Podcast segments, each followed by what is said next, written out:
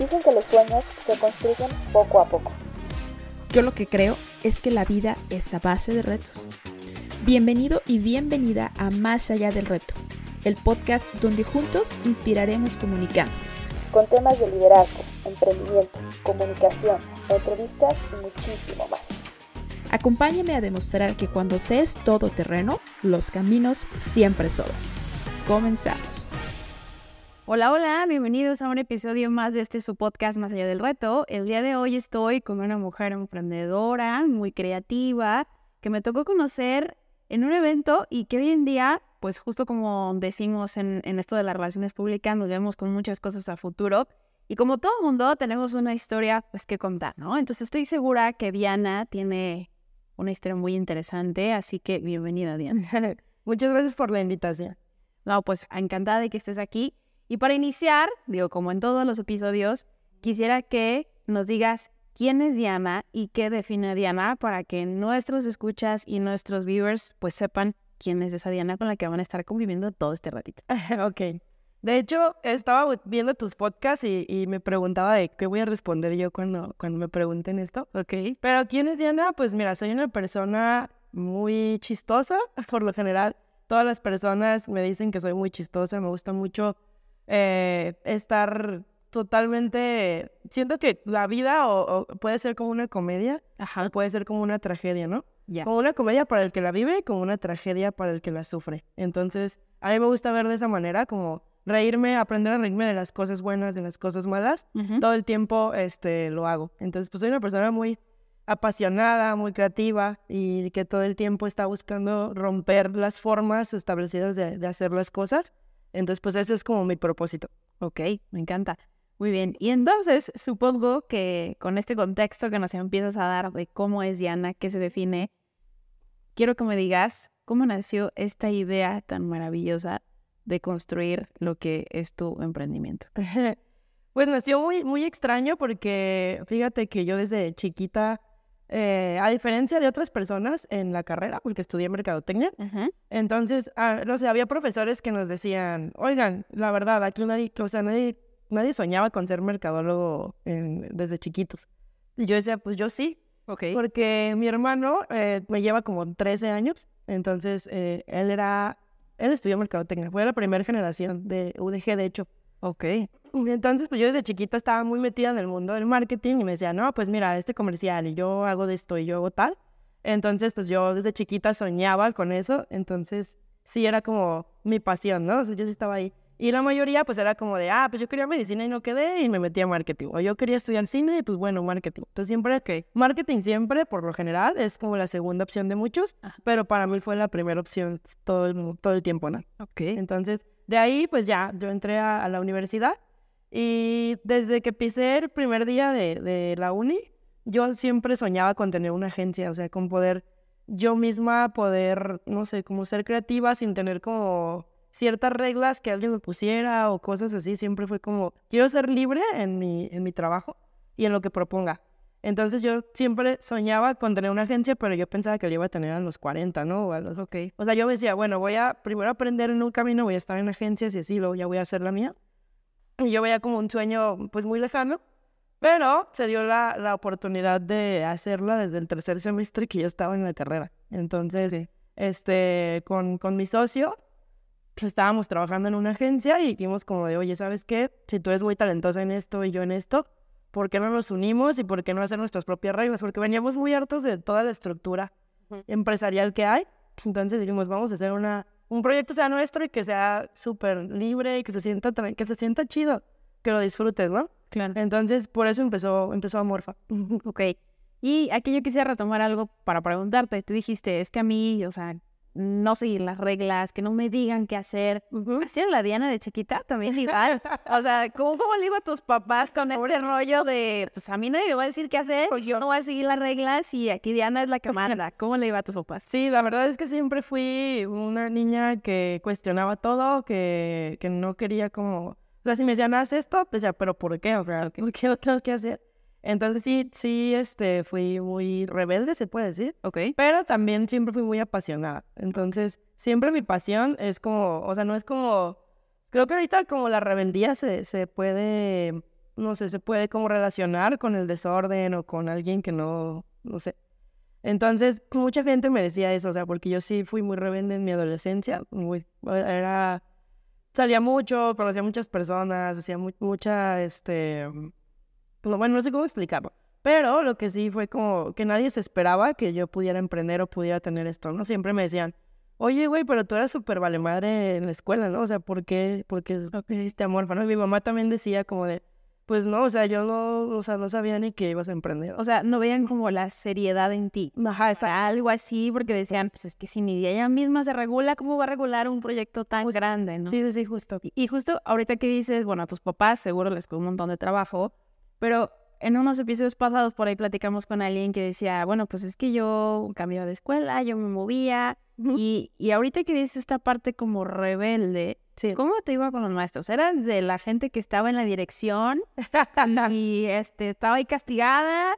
Y en ese episodio lo retomó porque decíamos, bueno, es que muchas veces la gente que es de 10 y está en el cuadro de honor, pues le va súper bien a la escuela, pero saliendo de la escuela, pues ya no sabe ni qué onda con su vida, ¿no? Y muchas veces la gente que suele ser rebelde y que se la vive castigado, es la gente que tal vez hoy en día tiene mayor éxito. Entonces, ¿Qué pasaba con esa Diana de la escuela? Pues mira, yo creo que hay muchas inteligencias y que creo que, o sea, hay inteligencias múltiples, ¿no? Entonces, ahorita el sistema, o en ese tiempo el sistema educativo estaba como muy, muy estructurado para una sola inteligencia. Entonces, yo siento que yo tenía otros tipos, pero sí, de verdad, o sea, en la primaria y en, no sé, pues la primaria y secundaria, parte de la secundaria, era de esa niña nerd como que sacaba 100 en todo, que estaba en el cuadro de honor y así. Entonces, mm, descubrí que eso no me llenaba tanto. O sea, no sé por qué, porque decía como de, bueno, el estar haciendo esto, o sea, no, me, no sé, como que no me, no me llenaba tanto seguir las reglas y sé que las podía hacer. Entonces, como empecé a madurar y empecé a crecer y empecé a ser adolescente, eh, empecé a hacer otro tipo de cosas y a romper un poquito las reglas y eso me llevó a una rebeldía, obviamente que se reflejaba en mis calificaciones y con mis maestros. Ajá. Entonces, este, pues mis maestros, fíjate, me querían mucho porque siempre me han dicho que tengo mucho carisma y los hacía reír. Entonces, me querían mucho, pero también era como de, ay, Dios mío, o sea, como, ¿cómo le hacemos y cómo te ayudamos, no? Sí. Entonces, este, sí tenía como buena relación con ellos, pero, este, sí, pues así era como muy retadora con ellos. Era como del cuadro norte de los problemas, vamos a llamarlo así. Exacto, sí. Ajá. Pero, pero justo ahorita digo, creo que mucha gente que estudia marketing, o por lo menos los que sí les gusta, porque sé que es una carrera como de, ah, pues he estudiado esto porque como que siento que es más relajada que cualquier otra. Sí, sí, sí. Este, suelen ser muy creativos. ¿Qué pasaba con Diana, por ejemplo? ¿No eras de esas niñas que estaban, no sé, en clase de matemáticas y decías, esto ni me gusta, ni lo entiendo, ni lo voy a usar en mi vida y estoy dibujando acá uno, pensando en el papalote. ¿Qué pasaba con esa Diana? Sí, totalmente me disociaba muy cañón en, justo en matemáticas. Me costó mucho porque en la carrera sí se veía matemáticas, claro. Entonces, siempre los números y, yo estamos, estábamos peleados. Ahorita ya me, me enseñé con, con emprender. A fuerzas tienes que saberlo. Entonces, este, pero sí estaba muy peleada porque yo era muy creativa, yo todo el tiempo quería estar contando historias. De hecho, este, hice muchos proyectos antes de Amorfa fallidos, que por ahí luego te cuento. Ok. Entonces, este, siempre estaba buscando. Yo desde los 12 años quería tener una oficina. De hecho, armé un negocio este, de fotografía y video para eventos. Yo no sabía hacer fotos ni, ni video, pero conseguía un primo que sí. Entonces, armé ahí eventos. cobrabas, ¿no? Yo tenía 13 años y, y lo hacía, o sea, no sé por qué. Ajá. Este, entonces yo sí estaba como pensando en muchas cosas y entonces, obviamente, pues estar haciendo cosas de matemáticas en un salón, pues me quedaba como, o sea, no me, no me motivaba, ¿no? No era lo que yo quisiera. Ok, súper, súper. Y a ver, pues cuéntanos esos proyectos. O sea, yo sé, porque, y, y llego como a este punto de decirte, oye, ¿qué pasaba con tus papás, tus maestros? ¿Cómo te traían? ¿Cómo te decían? O sea, nos caes bien, pero no abuses de que nos caigas bien porque eres un despapalle. Porque sé que como justo ahorita dijiste, o sea, nadie creía que yo podía llegar a hacer este proyecto por mi personalidad. Creían que yo iba a terminar ahí sin hacer nada y recibiendo dinero a mis papás seguramente. Y como muchos decían, a veces pasa. O sea, que dicen, este chavo no tiene arreglo y no va a tener futuro. Pero, ¿cómo lograste encauzar como que toda esa energía o como toda esa rebeldía, vamos a llamarlo así, para poder construir lo que hoy tienes? Yo creo que fue como una serie de, de vivencias o de experiencias las que me llevaron a pero, por ejemplo, yo siempre, o sea, lo tuve como, no sé si es algo como, nos vamos a decir como un destino, o no sé cómo verlo. Pero sí, por ejemplo, yo desde los siete años le dije a mi mamá que quería poner un negocio y vendía pan en mi cochera. Entonces, creo que el hecho de que mi mamá no me hubiera, me hubiera dicho como de, oye, no, no lo hagas, o sea, como de, ¿o para qué? El hecho de que me dijera, va, pues está bien, te compro la charola del pan y aquí véndela.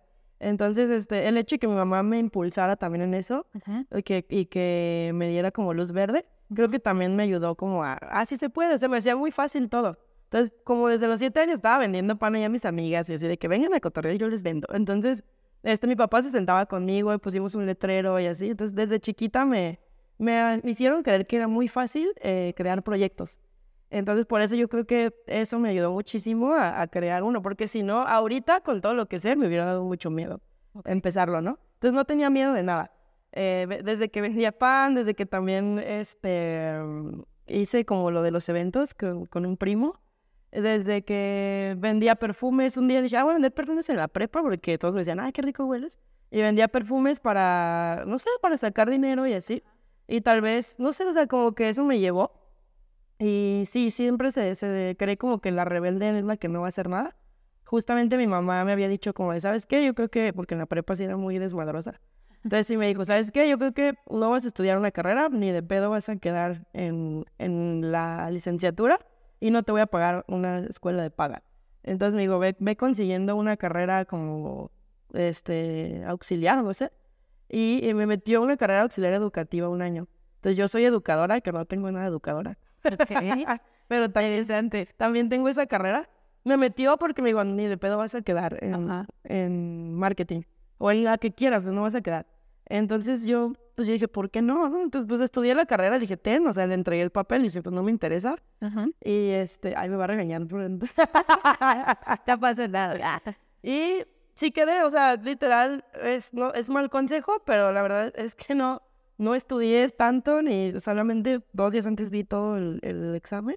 Y fui la única que quedó del salón en, en la carrera en, el primer semestre. Es que no creo que, no creo que eso es mal consejo, va a decir, me va a regañar, pero estoy segura que muchos se identifican con eso. O sea, yo ahorita que estás diciendo como eso de que lo estudié porque me dijeron que lo estudiaba y lo único que me pedían era el papel, sí. se me vienen a la mente tres, cuatro amigos que fue como, papá, aquí está, no me molestes, solo si voy a hacer lo que yo quiera, ¿no? Justo. Y, y creo que pues, digo, son cosas generacionales que a lo mejor ahorita si yo tuviera un hijo le diría, pues haz lo que quieras, así te equivoques 10, 4, 5, 10 veces, mientras que tú seas feliz, creo que es lo más importante pero creo que es como ese tipo de cositas que te construyen, ¿no? Y que al fin y al cabo, incluso hasta los papás les dan lecciones y estoy segura que muchos de los que nos escuchan dicen, creo que estoy estudiando la carrera porque mis papás quieren, ¿no? Y tal vez decir tú, esto es un mal consejo, tal vez es, es una parte importante que dice alguien, dice, oye, pues ¿sabes qué? Me voy a enfrentar a mis papás y les voy a decir, es que la neta lo que estoy haciendo no me gusta y se acabó y hasta aquí. Sí, ¿no? Yo creo que tener convicción siempre es muy, eh, o sea, tienes que seguirlo, ¿no? O sea, y, siempre lo sabes de si estás en el lugar correcto o no.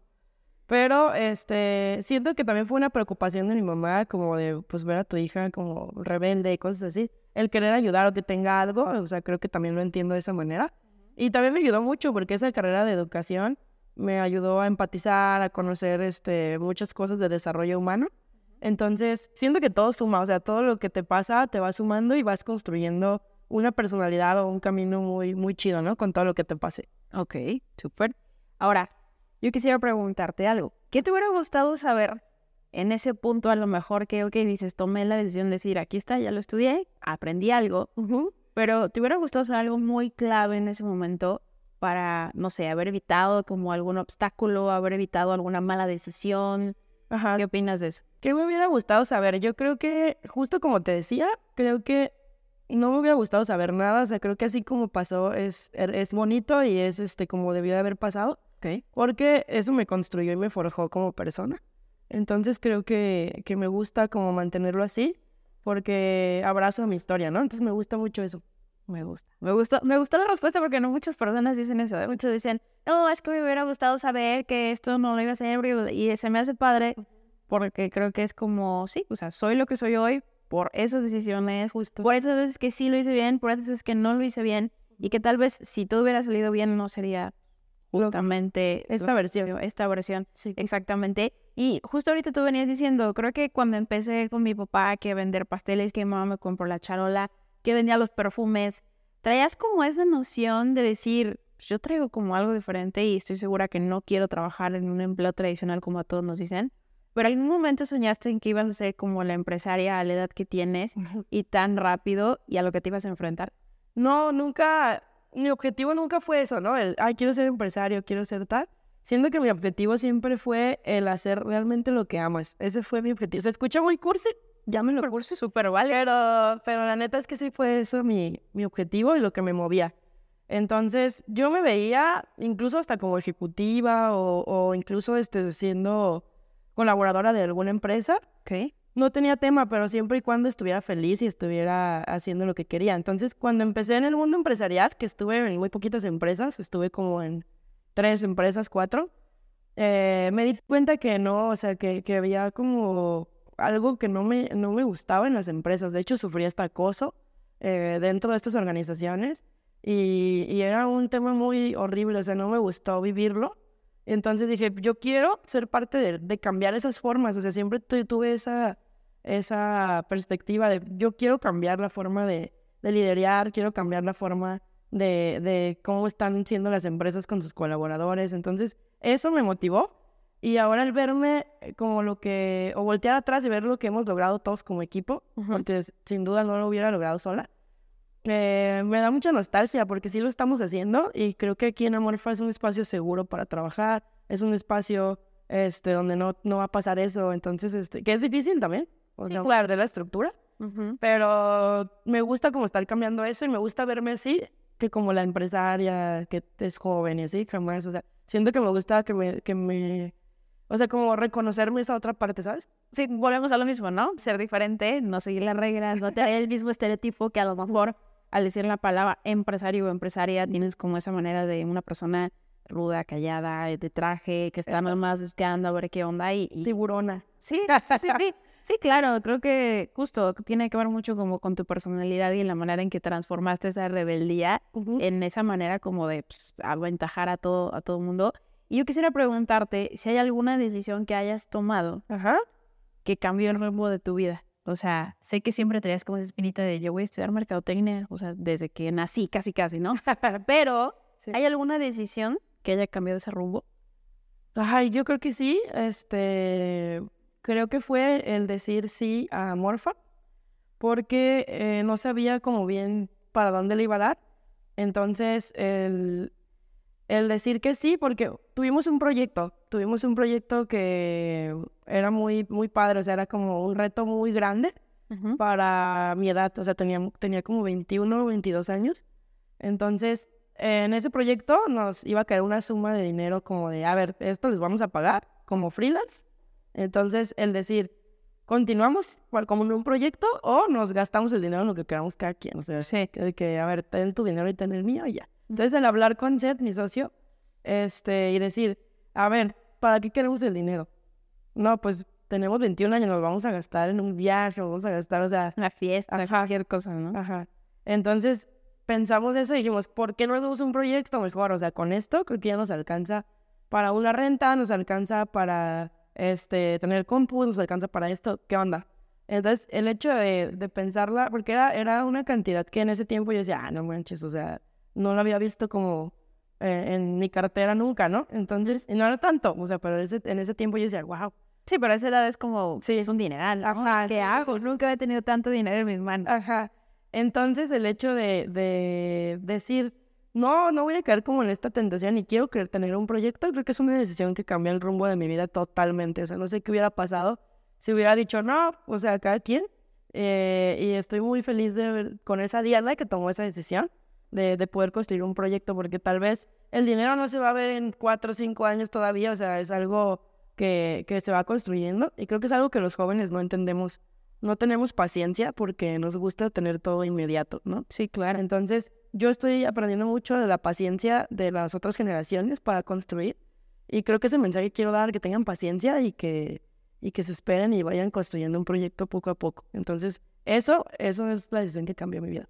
Sí, justo, me encanta eso, porque creo que estamos justo entrando también en una generación en la que está como entrando a tomar responsabilidades y que a la primera de cambio dice, esto no me funcionó, a la basura. Sí. cuando realmente lleva un proceso, o sea, lleva una parte de aprender, de experiencia, de conocimiento, de conocer las personas adecuadas, como platicábamos en otros episodios, y que también conlleva otra cosa bien importante, sacrificios, que no todo el mundo está dispuesto a pagar el precio. Entonces aquí yo te preguntaría, ¿cuáles son los sacrificios más grandes tal vez que enfrentaste después de esa decisión de decir, tengo el dinero, me lo gasto, o pues le doy un proyecto que me va a llevar un montón de cosas, trabajos, obstáculos, de llorar, sufrir, pero también muchos beneficios. Sí, de hecho, qué, qué chida pregunta porque todo el mundo habla de lo bonito de emprender. Y yo digo que también, o sea, no hay que romantizarlo porque hay que, o sea, si lo vas a emprender, o sea, hay muchos sacrificios. Entonces, uno de, de esos sacrificios es justo reinvertir. O sea, no va a ser como el primer año ya tengo para comprarme el carro de mis sueños y hacer tal, o sea, no, o sea, es reinvertir.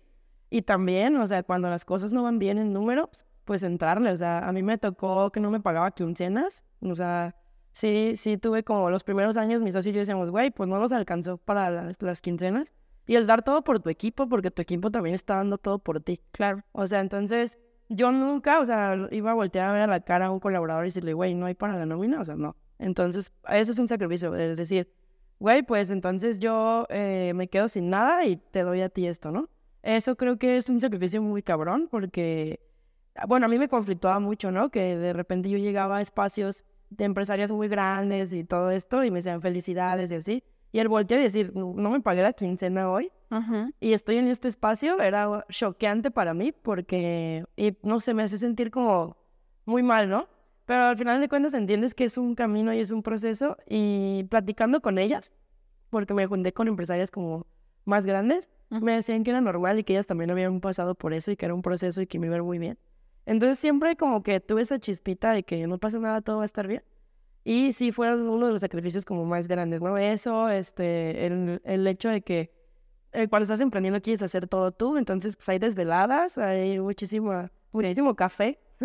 detrás. detrás, claro. Mucho estrés, mucho, mucha ansiedad. Si no, te, si no te preparas mentalmente para emprender, te puede como que también mentalmente pegar, ¿no? Entonces, esos sacrificios de, me han hecho también madurar mucho y crecer mucho como persona y ahorita ya te digo que puedo estar muy tranquila con eso, pero sí fueron cinco años de sacrificios. Me encanta. Y me encanta, y esta parte que dijiste ahorita, me juntaba con empresarios más grandes y me decían, es que felicidad, es maravilloso. Y tú por dentro así de, ver mi carnera.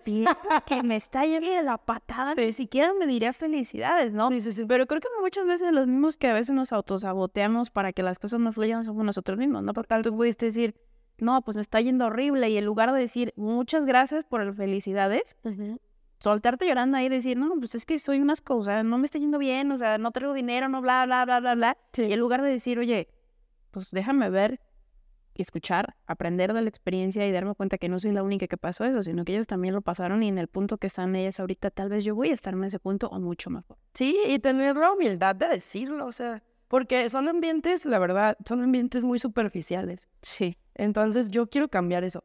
Yo sí llegué y dije, ¿sabes qué? O sea, confianza, ¿no? Con los que tengo confianza. Me está pasando esto y no puedo, o sea, ¿qué hago? Entonces el hecho de tener esa humildad y decir, me está yendo mal en un ambiente donde a todos les va bien, es, es este...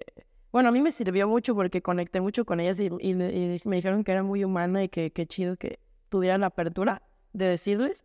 Entonces, este, creo que eso también hay que cambiarlo. O sea, el hecho de ver el éxito, o yo me validaba mucho por la cantidad de dinero que trajera en mi, en mi cartera, ¿no? Sí. Pero no estaba viendo lo que estaba construyendo, ¿no? O sea, porque a donde te digo es en el consejo, ya, ya voy a decir marca. Dale, dale. En el consejo coordinador de mujeres empresarias de Jalisco es donde te digo que son estos, estos espacios. Este, ah, pues, pues yo decía eso, ¿no? O sea, como, si yo no, yo valgo por el dinero que yo genero. Pero apenas este año aprendí que no es cierto, o sea, que el dinero va a llegar después y por añadiduría y está llegando, pero cuando te centras en ti y cuando te centras en, en tu crecimiento personal y en tu empresa, en que de, de, verdad resuelvas una necesidad, en que de verdad tengas como eso, ¿no? Claro. Entonces, eso me sirvió mucho, como el darme cuenta que no estaba mi valía ahí y que estaba ayudando a muchas mujeres. Eso también me, me hizo como, fue mi gasolina, ¿no? De poder como aguantar toda esa situación. El ayudar a más empresarias, emprendedoras, el ayudar y decirles, motivarlas, creo que me ayuda muchísimo. Claro. Pero justo aquí tú hiciste algo bien, algo bien importante, que como yo te decía, tienes la opción de decir, me pongo en modo víctima y me está yendo horrible, o me quito el miedo, la vergüenza, el soy el top y le pregunto realmente me está pasando esto y creo que muchas veces es lo que pasa cuando alguien dices, es que sabe un montón, lo admiro y si le digo que me está yendo mal, no, se va a burlar de mí, va a pensar que soy lo peor. Cuando al contrario, o sea, creo que esas personas están pues para poder retroalimentar y que le hablen un poquito de la experiencia de lo que tal vez ya pasaron, como justo yo decía, pues esa gente ya pasó por un montón de cosas, o sea, y sí, y creo que pasa igual con nosotros, ¿no? Si yo puedo decir a alguien, no te vayas por ahí porque te vas a caer diez veces como ya me caí, no pierdo nada ni gano nada diciéndoselo, o sea, ¿sabes? Entonces, eso que hiciste tú creo que fue algo muy valioso y creo que es algo que a veces en los negocios no se ve así porque se cuida más como el qué dirán o el que piensen en lo que muchas veces, ¿cómo estás como persona? Que si estás mal como persona, pues creo que todo se va derrumbando, ¿no? Totalmente, y creo que no estamos acostumbrados a, a ver a estas eh, personas, bueno, a ver una empresaria caída, triste, no sé, este, preocupada, porque también me decían mucho de, no, no le muestras esa cara a tus colaboradores, o sea, no, no puedes hacer eso. No puedes este, mostrarte débil, no puedes mostrarte vulnerable. Creo que es una parte que yo quiero cambiar, porque sí se puede, ¿no? O sea, muchas veces... Somos humanos, ¿no? Claro. Y fíjate que muchas veces en la morfa yo sí lo externé con mis colaboradores, de, ¿saben qué? Me siento así y me siento, este, no sé, me siento como sola en esta parte, ¿no? También con mi socio. Y se me hizo muy bonito porque hicimos como una dinámica, perdón si me desvió, eh, pero hicimos una dinámica aquí en la morfa, jugamos con, con Legos y con los Legos, este, vas interpretando ahí varias cosas, luego, luego, este, te, te presenta una chava que nos ayudó con eso. Ok. Pero en los Legos decían como que pusieras como cómo te sentías en el morfo, ¿no? Entonces yo puse una navecita en los Legos y me puse a mí y a mi socio como, como manejando la nave. Y yo les decía como de, ah, pues puse a estos porque a veces el empresario o el emprendedor va muy solo. Y, y, también puse con mis colaboradores abajo, ¿no? Y puse como, y pues vas cargando a todas las personas y te sientes solo. Y se me hizo muy bonito que, que cuando armamos una visión conjunta, todos los colaboradores de Amorfa se pusieron sus monitos al lado de mí y me dijeron, no estás sola. Entonces ese, esa parte, o sea, a mí se me hace muy padre de poder ser vulnerable y que ellos también puedan entender qué está pasando la, la, la jefa, ¿no? O qué está pasando por la cabeza de tal, del líder y poder como ayudarlo, ¿no? O sea, no creo que todos tengan que cargar solos con, con el barco. Es que creo que esta es la diferencia. Entonces, creo que, creo que antes de eso te sentías como la jefa y después de eso te sentiste como el líder que eras, ¿no? O sea, una cosa es el jefe que solo está esperando a ver qué regañar, decir yo hago todo, yo soy el mejor, los demás solamente están ahí, a decir, oye, somos un equipo y si yo me equivoco, tú también lo haces. Si yo hay algo que no lo estoy pensando y tú lo estás pensando, dímelo, ¿no? Total. Y creo que esa parte muchas veces dice, no te muestres vulnerable porque te van a perder el respeto, estás súper te van a subir. Claro, estás súper equivocada porque eres un equipo de trabajo, ¿sabes? Y entonces, el no mostrarte como eres, el no ser transparente con lo que está sucediendo, trae más perjuicios, o sea, realmente. Entonces creo que eso está súper valioso y está maravilloso que lo hagas y creo que es como un chip muy diferente que traemos ya algunas personas, ¿no? decir, soy humano, o sea, no porque yo sea el dueño o como tú me quieras ver, significa que tengo la razón en todo y que simplemente estoy aquí para decirte qué hacer, ¿no? Si todos tenemos diferentes habilidades y por eso es un equipo. Justo, y eso me gusta mucho porque en Amor he aprendido mucho a, a hacer esas como dinámicas, ¿no? De, oye, bueno, aquí está Alexis que no me va a dejar mentir, pero a veces le digo que me califique. O sea, a ver, ¿qué onda? O sea, ¿dónde la estoy, perdón por el francés, pero dónde estoy cagando? Claro. ¿Y qué estás viendo tú y qué, qué podemos hacer, bro? Tengo mucha apertura a, poder mejorar. Y creo que hay veces que a muchas personas les hace falta esa humildad de, de poder liderar de esa manera. Y a mí me gusta mucho como cambiar esa parte, ¿no? Me encanta. Me encanta. Y ahora quisiera preguntarte ya como para ir un poquito cerrando. Si tuvieras a la Diana pequeñita enfrente de ti y te estuviera viendo, ¿qué le dirías a esa Diana? Ay, es una pregunta que, que me da mucha nostalgia. Pero yo creo que le diría que ella puede lograr lo que quiera, que, puedes, que lo va a lograr siendo ella misma y que, que no le dé miedo eh, ser ella. O sea, que no le dé miedo mostrarse como es y que ya, que ya estoy yo para hacerlo. Entonces eso, eso le diría. Ok, me gusta. Perfecto. Y pues bueno, ahora sí la pregunta final, ¿lista? Si tuvieras un avión para poder dejar un mensaje y que todo el mundo lo viera, sin excepción, ¿cuál sería ese mensaje que dejarías para que dejaras pensando a la gente, para que les dieras como esa espinita de motivación, lo que tú quieras.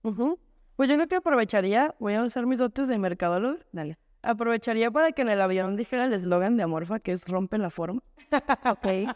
Entonces ya cumplo dos objetivos, ¿no? Uno, posicionarme y otra, dar el mensaje que es eh, que no te cases con las formas establecidas. Siempre hay, siento que el humano siempre está rompiendo la forma constantemente, ¿no? O sea, yo creo que tú no eres la misma de hace seis años. Claro. Y creo que eh, pasamos transmutándonos y cambiando la forma, por eso amorfa. Entonces nos la pasamos como cambiando y también hay veces que hay que cuestionarnos de, ¿esta forma me está sirviendo o la tengo que romper? Entonces, siento que les diría eso, que, que se acostumbren, o sea, que, que, se atrevan a romper las cosas y a cuestionarse y a, y a mejorarse cada día más. Eso les diría. Me gustó porque justo esa frase que dijiste de romper las formas va totalmente como con la historia que venimos platicando ahorita de yo soy cero reglas y a mí no me interesa que así esté marcado, yo la voy a romper y voy a hacer lo que Diana diga. Entonces, está padre porque creo que muchas veces tanto la sociedad como nosotros mismos nos imponemos a hacer algo o hacerlo de la manera en que está establecida, pero realmente somos como, como zombies, ¿no? Como robots, que solo vamos haciendo las cosas porque así es, pero que nunca nos detenemos a ver si realmente es lo que está valiendo la pena. Sí, ¿no? Totalmente. Entonces me gustó muchísimo. Y pues espero que así como me gusta esa frase, tú hayas disfrutado y te haya gustado pues esta plática, este episodio y muchas gracias por tu tiempo. Claro que sí, muchas gracias por la invitación, está muy, muy padre este espacio y pues esperemos que, que les guste. Así será y pues gracias a ti que nos acompañas otra semana más en este tu podcast Más allá del reto. No olvides compartirlo con tus amigos que están un poquito perdidos y que no saben qué onda. Creo que este episodio les puede ayudar bastante. Así que muchísimas gracias y nos vemos en el próximo episodio. Hasta pronto. Gracias por formar parte de un episodio más de tu podcast Más allá del reto. No olvides compartirlo y así juntos inspirar comunicando.